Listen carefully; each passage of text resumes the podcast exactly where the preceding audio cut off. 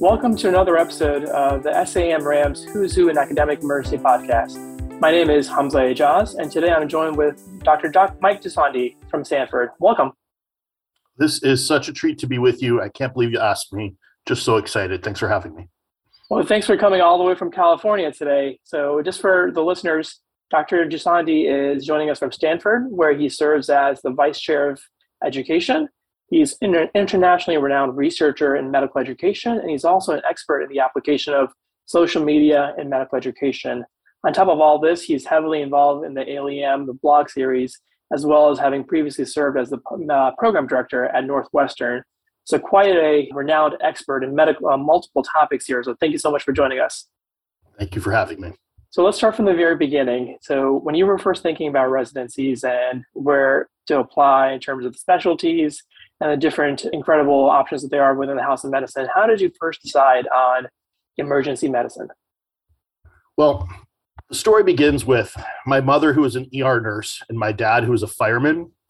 And my mom would work the 3 to 11, and my dad would work 24 hours on, 72 hours off. And we really didn't have a babysitter. So every fourth night, I would go to the hospital with my mom, and I would stay in the nurse's lounge, and I'd do my homework, and I'd have dinner with my mom.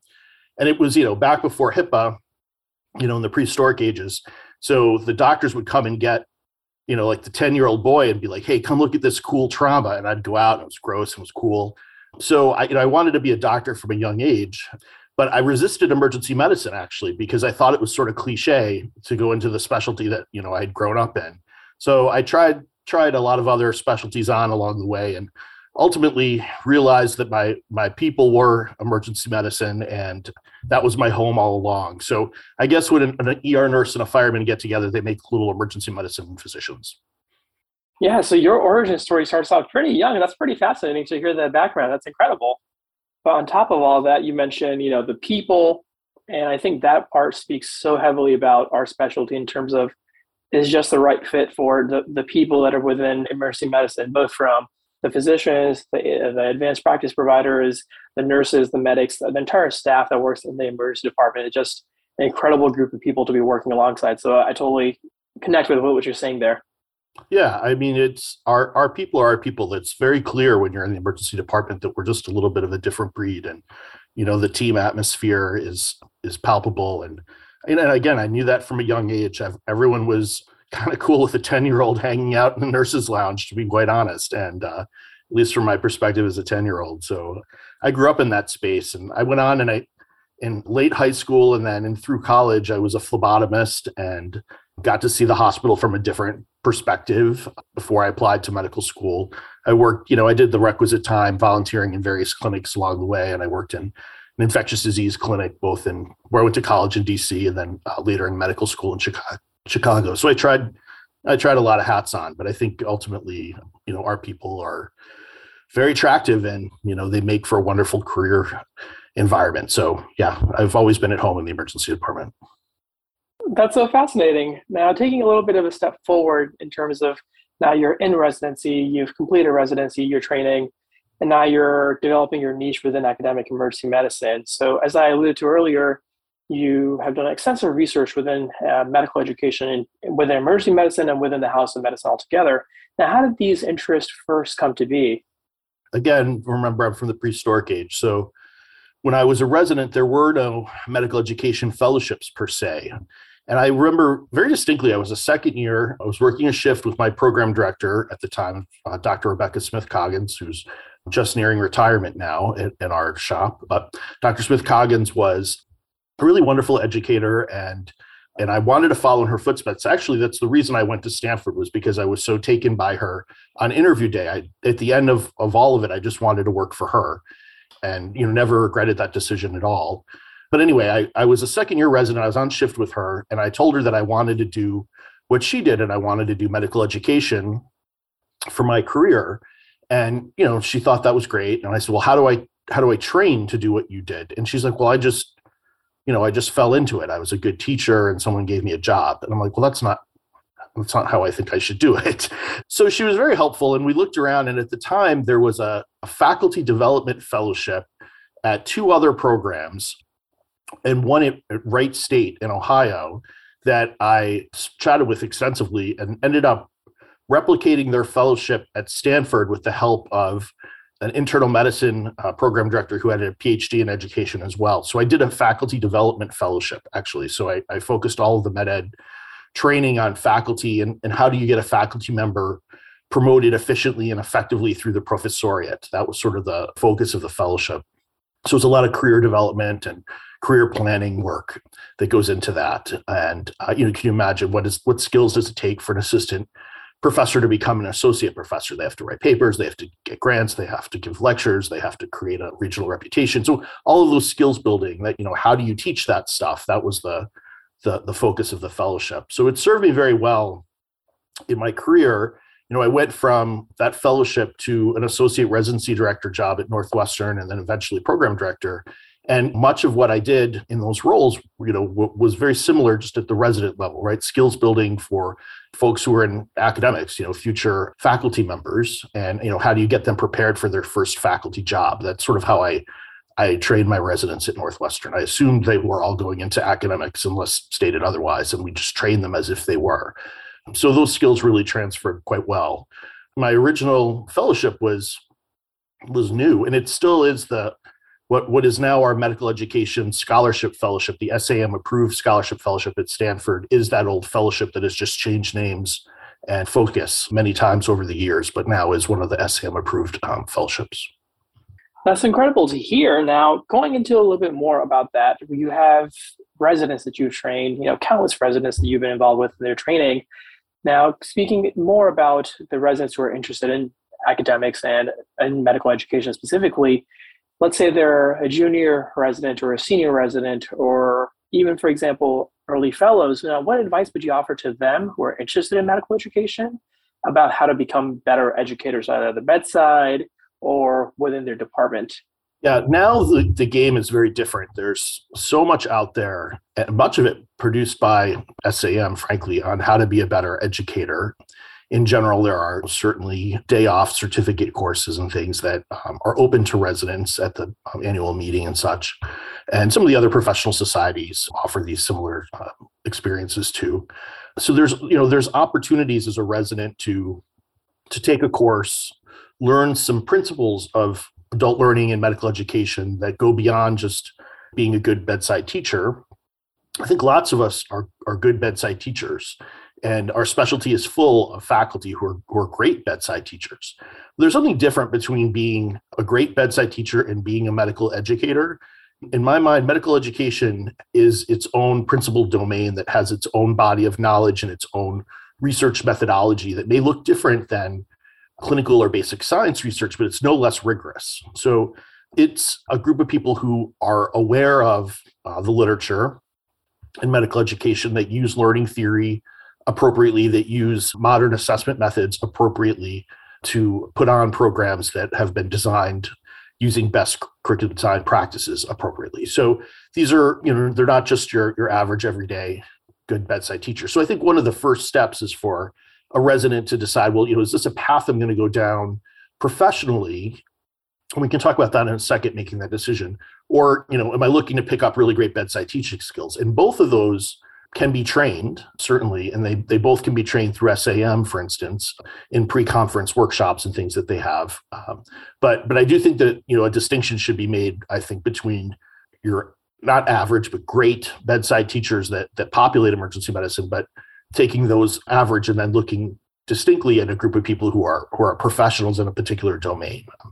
And I, you know i think a good analogy would be you know there are programmatic researchers in this world who fund themselves extramurally and have labs and things. And then there's those of us who do like do a research project here and there. And you know are we researchers? Like i guess we are. But you know the programmatic researchers would probably turn their nose up a little bit when they think well you didn't get your masters of clinical science and investigation and et cetera et cetera, et cetera. you know what i'm, I'm making the analogy for here. So I, I do think that medical education is its own field and its own body of knowledge. And it just you know you have to make that decision to enter that area. And i think you know students and then i think students and residents who are interested in medical education only know what they know. So sometimes when you're thinking i want to do medical education you think well i want to be a residency director because that's that's who a medical educator is to you sometimes. But But the field of medical education is extremely broad. And I would say that there are far more opportunities at the undergraduate medical education level, UME, versus residency GME, graduate medical education level. The dean's office has you know dozens of different positions that are quite task specific. The assistant dean of that the associate dean of this that each require substantive content knowledge. And folks who pursue medical education fellowships certainly can focus on those UME domains and find really robust careers working in the dean's office as opposed to you know working in, in residency education. Though i would say most of my fellows i've seen over the years go into gme at least initially. We're seeing more and more fellowship applicants now who, who specifically want careers in ume they like teaching medical students. You know being a clerkship director will be a stepping stone but a stepping stone into the dean's office and they realize that. So making those those decisions somewhat early is difficult, but it's also fun. It's the career exploration part of being a resident and trying to figure out what paths could be in front of me that I, I just don't know yet. It's like looking at all the other fellowships. If you happen not to have one at your shop, but you're interested in it, you have to do a little bit of sweat equity and work to, to be able to figure out what it really is like to be a toxicologist if you don't have tox at your program, et cetera. Yeah, you bring up a great point in terms of the residents who are interested in medical education fellowships in terms of trying to determine and delineate amongst themselves whether it's going to be that UME level of career development that they're seeking or that GME level of career development. And just talking to you know faculty mentors who are interested in this and the faculty at our shop who are interested in this, it's just inter- you know very fascinating when you hear their thoughts and where they come up from in terms of their initial interest and how they kind of help distin- uh, distinguish themselves between UME versus GME. And of course, there's a little bit of a crossover, but it's just fascinating in terms of the nuances that it comes into, you know, once you choose a fellowship, uh, the further aspects of like how do you develop your niche within medical education itself. Yeah, you know, it's it's interesting, right? We can take these really great bedside teachers in our specialty and think, well, you know, of of all these great teachers, wow, like Hamza, you're the best teacher. So we're going to make you the assistant residency director after you graduate. And you might be, you know, still a great lecturer and the residents love working with you and you know you're so effective that hey maybe i'll be a program director. And then you get into this job you don't have the content knowledge necessarily to do all the things that you need to do right? So you know the acgme has very very extensive assessment expectations now of program directors. And you know similarly with the lcme for clerkship directors you want to put on curricula you want to assess your residents appropriately. And these are are skill sets that you might not have picked up along the way unless you purposely put yourself in training experiences, not necessarily, you know, master's degrees, though I think master's degrees are becoming somewhat of a prerequisite at some of the big programs to be the clerkship director or the program director. I think we're watching a crop of assistant directors coming up now who have done fellowships or master's degrees and are going to be the most competitive applicants five, ten years from now for the PD jobs. But but you know, doing training programs that are certificate only or a day or two here where at least you can pick up some of the extra skills that you might need to be able to do these jobs meaningfully. I think a lot of folks get into these jobs because they're just the great teacher and everybody likes them.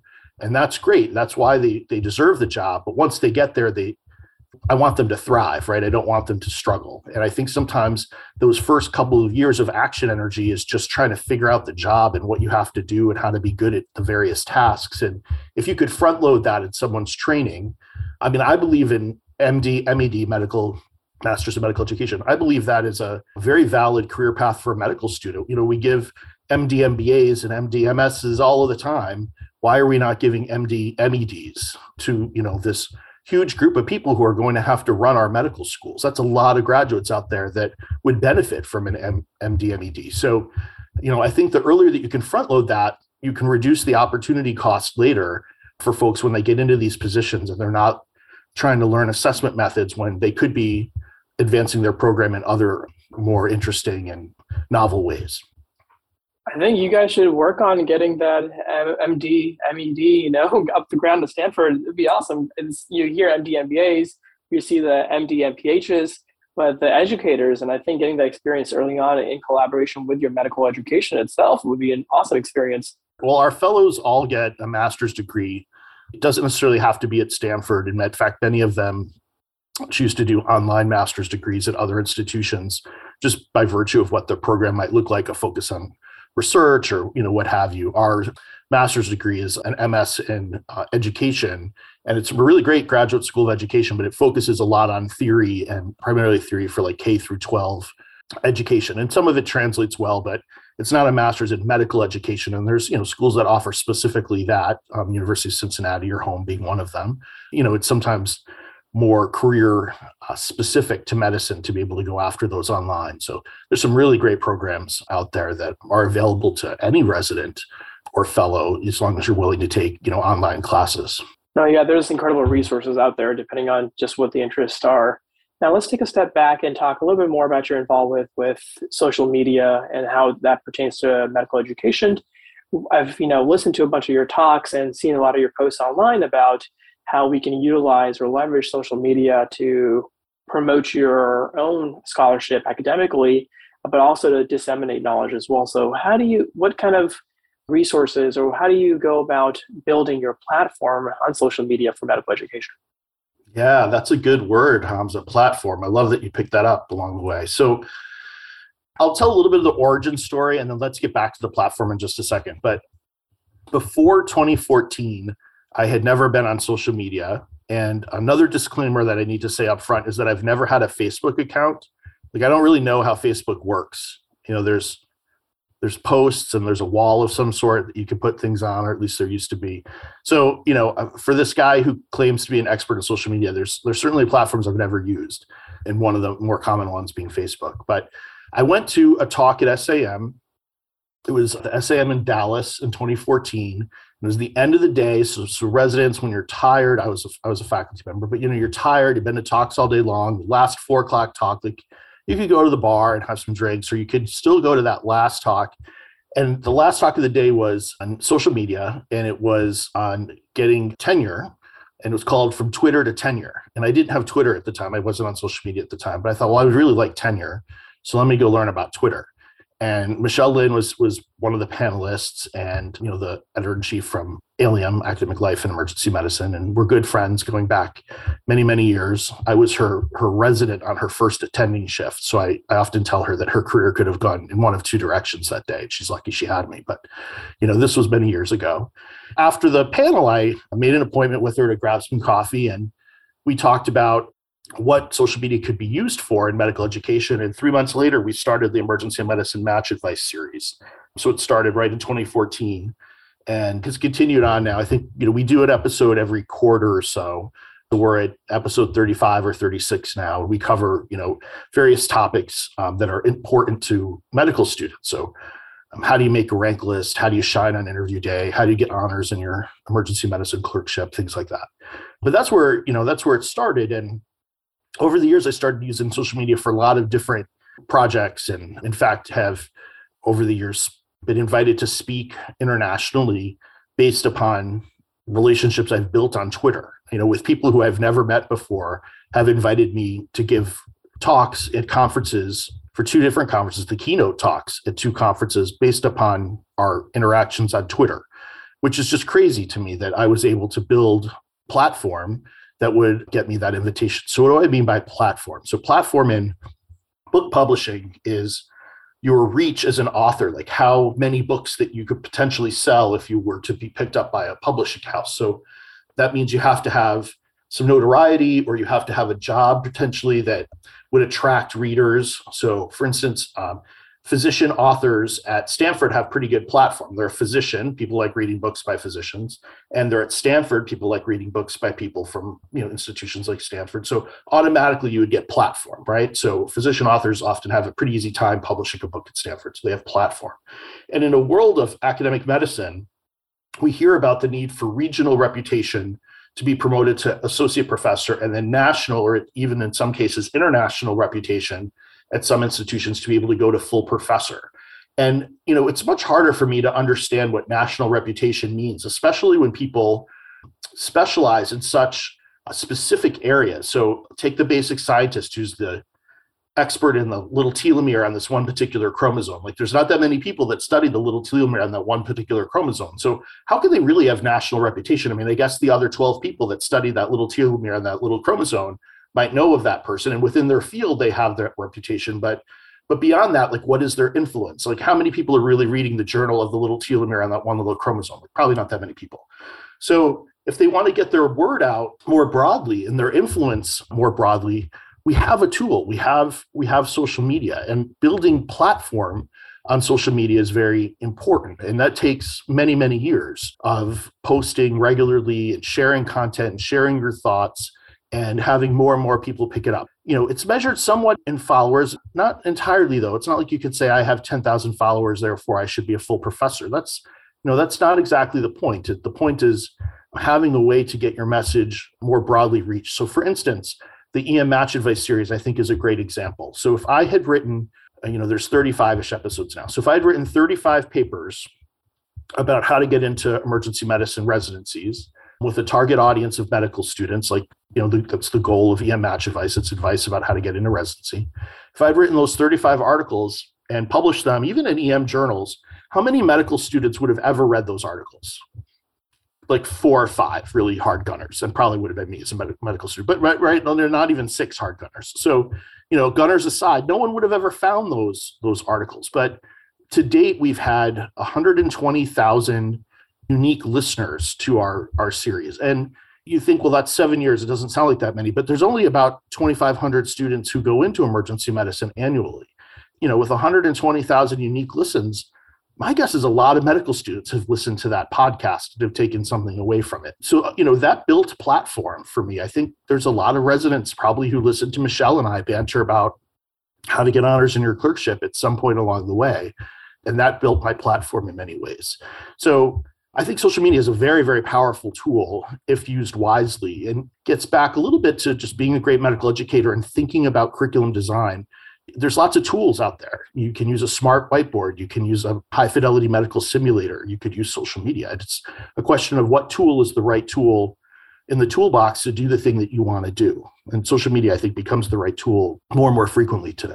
Yeah, we're going to touch a little bit more as we progress along this conversation about the EM Match Advice series. But you mentioned briefly just now that if you use social media wisely, so for faculty and for residents and fellows and students who are thinking about starting to get either build their platform on a social media or trying to think about kind of get their brand on social media within the medical education. So how do you go about using social media wisely itself so that you can? Let's, let's say I have a Twitter and I want to be the expert or the you know start want to start building my brand in terms of medical education on Twitter how do I go about doing that wisely so that I'm not, you know, going through numerous hurdles along the way? Sure. It's a long path, first of all. So I, it's not like you can just get a Twitter account and tomorrow have a million followers and be be the end all and be all of education in emergency medicine. It takes a bit of commitment and a bit of sweat equity and elbow grease to get yourself out there and get a bit of an audience. So there's a couple of different techniques I think that are important. First, you have to realize who are the end users, or in this case, the learners, right? You're teaching them something. Who are the learners and where are the learners? So if your learners are patients, patients are on Facebook, they're on Instagram, and they're now more and more on TikTok. So are you going to be a physician influencer on one of these platforms? Physician influencers thrive on Instagram and TikTok more than they do on Facebook or Twitter. So for, for teaching patients, you have to be a, user of those platforms, I believe. If you want to influence other physicians, you know, other physicians are generally on Facebook and different community groups that are on there. Again, I, am not on Facebook, so I, I, don't tend to use that as my platform. Or they're on Twitter, and they're using Twitter if they're about maybe 25 to probably 55 years of age, maybe. I would say your 30 and 40 year olds or 50 year olds are using Twitter and they tend to already have a job. So they often are practicing physicians. So if that's the group you want to influence and become noteworthy within that, then that's, you know, that's a very valid platform to use. Argue that those people are starting to get more and more on Instagram to show their vacation photos and they could be your potential audience. Certainly, I think 20 somethings and to some degree teenagers are on Instagram. So you can use that wisely. I would reference academic life and emergency medicine's instagram account is fantastic it's so well done it has graphics that move and are animated. It's not just a still photo of Michelle Lin on a beach trying to teach you something. I mean, it's it's something much more than that.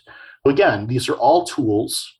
You have to think about what is the job I want to accomplish, and that first question is who are my learners. So now that you've got your learners picked, then you have to say, well, how do I use the platform optimally? And I'm going to take Twitter because Twitter is the platform I lean into the most. So I have a somewhat professional Twitter account. I generally only tweet about a couple of things. I tweet about medical education quite regularly. So if I find an article that I think is really great, I'll tweet it out. And oftentimes with like one sentence or two sentences, considering the character limit in Twitter, that you know is my take on the article. The reason that I thought it was a cool article.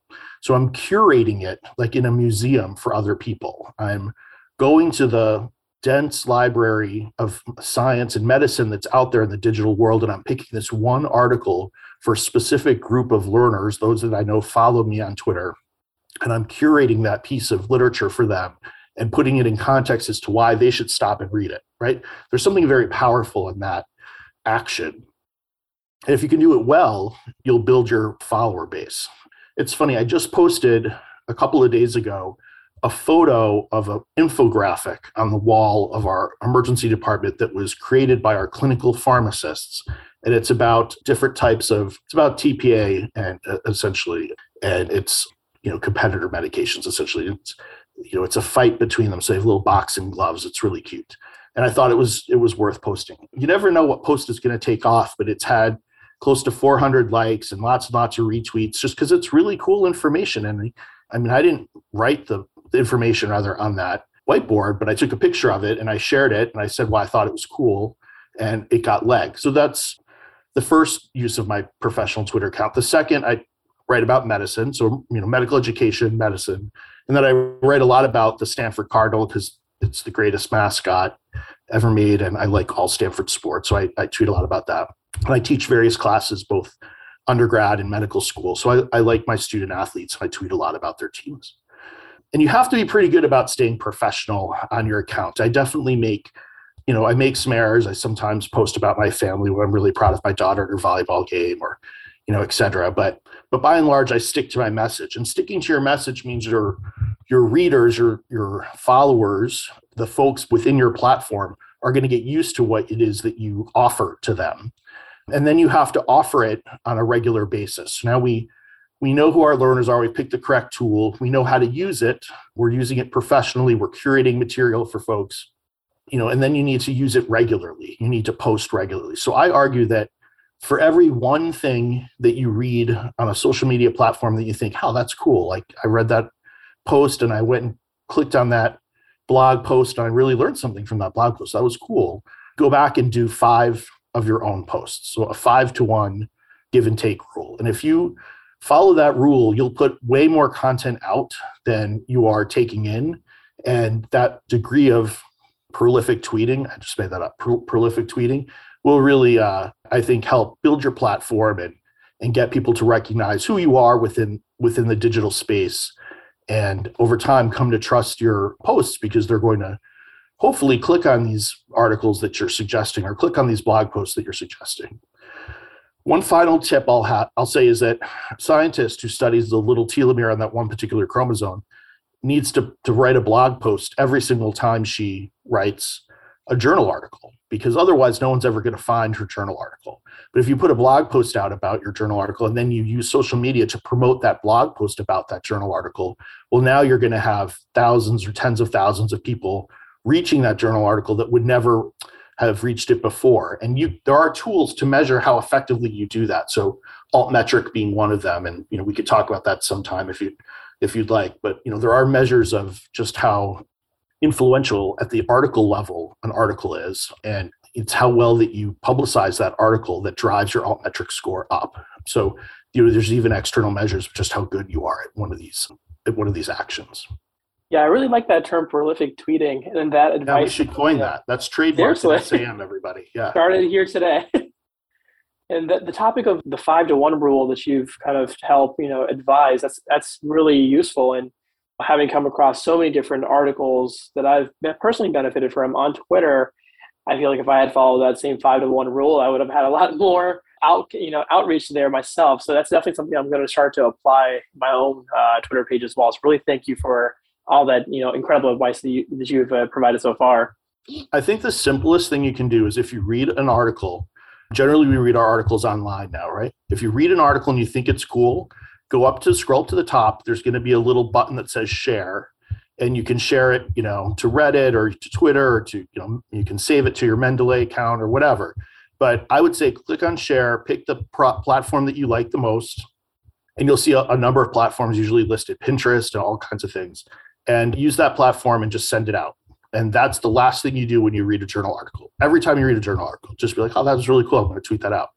And, you know, why wouldn't you? It takes 30 seconds to do it and you're sharing something that you thought was cool with people who think you're cool enough to read your Twitter post. So it's a simple action, but it, it's not that you need to be on Twitter all day long, you know, scrolling constantly at work. And, you know, that that's not, I think, the right use of the platform. I think the right use of the platform is what I described. Like read a cool article, tweet it out, move on with your day.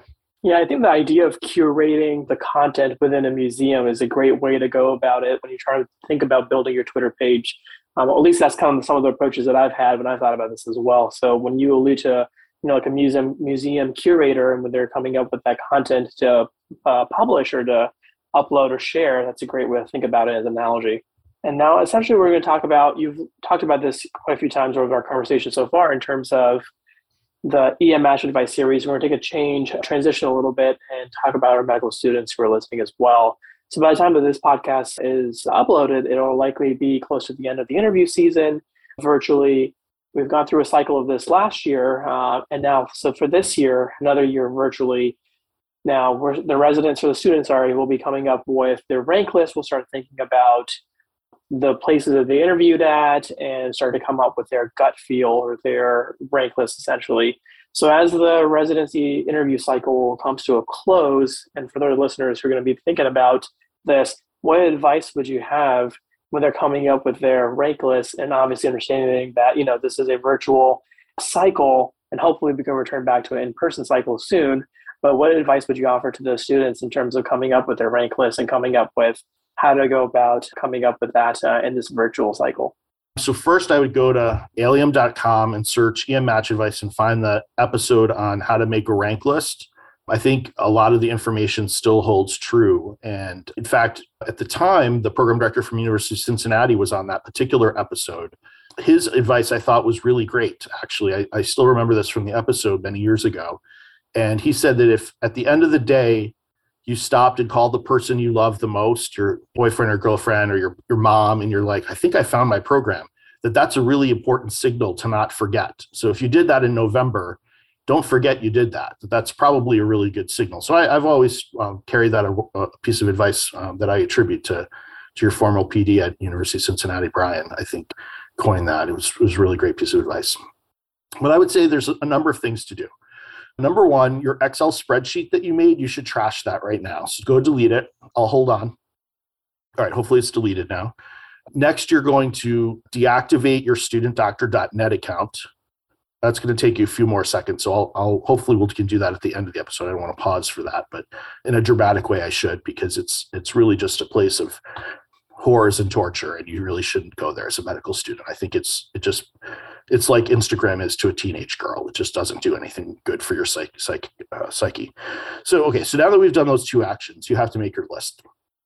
I think Brian's advice is great. If you obviously did something at the end of the day that signaled to someone else that you found a really great program, then move those things to the top of your your table. And I'll say your table. So th- I, this is the exact way that I help make a rank list for every medical student. I've done this for two decades now. So I write every program down in a little scrap of paper and I move them around on a table. I think analog is the way to go with this.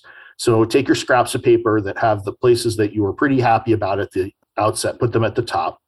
And the places that just you had disdain for, you know, the pizza was terrible at lunch, the residents were mean, whatever it is, whatever thing left you with a bad taste in your mouth, just move those to the bottom. And then everything else sits sort of off to the side, and that's going to be the middle of your list. So then go to the bottom of your list first, because it's the easiest to make. So imagine yourself on on match day crying your eyes out because you matched at the bottom of your list. Like which program would make you cry more? Okay, now put those things in order. and that's the bottom. Now we're now we can leave that alone because there's no way you're going to go that far down your list just by law of averages. It's not going to happen to you. So that fun exercise is, is behind you. So now you have to go to the top of your list, and you know the top of your list is made up a lot about in a formula, a lot about gut feeling, but also about the program attributes that are really important. So, you know, location generally being the most important to folks. And we just published a study in AEM E&T that said that the average distance traveled by a medical student for residency is about 600 miles. So, how close you are to people you love and things sometimes plays into that. Then you have to think about like what what programs actually going to advance my career in the ways that I want it to. And surprisingly that becomes i think you know folks third or fourth criterion when they're when they're making the top of their list but it's an important one. Similarly to the exercise at the bottom of your list like what would you be the most proud of on on interview day or on match day rather if you opened your envelope and you saw not the number one program on your list like what would make you most proud? Your pride can come from it. It's a great program. It could come from i got to stay home near my family. It could come from a variety of reasons. Like that becomes number one you know you should probably go into interview season ha- kind of having a sense of what like one one two and three are going to be. And you know maybe you were blown away by these other programs but generally one of the top three were one of the programs that you were hot on to begin with in the, in the season. So that's often a good marker that you were at least a little bit right along the way. Anyway so you order the top and the top portion of your list should be places that you're happy no matter what. And that could be one place that could be seven places it depends, you know, how agreeable a person you are. I, I myself went around on the interview trail and hated most places. So the, you know, the bottom of my list was not so bottom. And I struggled in the middle of my list. I, I went in with three programs and I'll tell the students, this is, you know, fate works in mysterious ways. I had three programs that I moved one, two, and three numerous times on the very final day. And then I submitted my list. So I went right up until the I mean, I said earlier, I'm a Gunner type A medical student. So I, I, just changed things over and over and over again, right up until the last minute. And I trained at Stanford. I mean, things happen for a reason. But that, so then you did that.